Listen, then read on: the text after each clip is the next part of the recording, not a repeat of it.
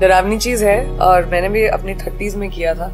जब लोग कहते हैं कि लड़कियों के करियर एंटरटेनमेंट में सिर्फ़ बीस में होते हैं तो वो और भी डरावनी बात थी कि भाई, एक दूसरे ही देश में जाके वहाँ से शुरुआत करना यू नो जो लोग आपको जानते नहीं कमरे में जाना, बोलना, हाय, मेरा नाम प्रियंका है, मैं इस तरह की एक्टर हूँ। तो वो मुश्किल तो होता है, लेकिन मुझे मालूम था मुझे क्या चाहिए और बुलंदी अगर आपको छूनी है तो काम तो करना पड़ेगा। खुश हूँ टच टचवुड बहुत ही अच्छी फैमिलीज़ में शादी हुई है मेरी मुझे बहुत अच्छे लगते हैं सब लोग।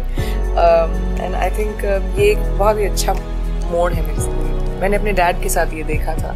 Um, जहाँ तक मेरी मॉम को लेकर वो जो जो भी उनके इंडिविजुअल एम्बिशंस थे ड्रीम्स थे um, वो हमेशा मेरे डैड उनके पीछे खड़े होकर बोलते थे तुमको जो भी करना है I am with you and वो फीलिंग बहुत अच्छी होती है। एंड माई हस्बैंड उनको मुझे बताना बहुत अच्छा लगता है। वो वो बताते हैं कि वो कि मैं स्पेशल हूँ उनके लिए। यू नो ज़्यादा लोग लड़के स्पेशली लाइक लोग ज़्यादा बोल नहीं पाते फीलिंग्स के बारे में लेकिन एक डरते नहीं हैं उनसे तो बहुत अच्छा मुझे हमेशा से स्पेशल um, कहानियों का शौक है।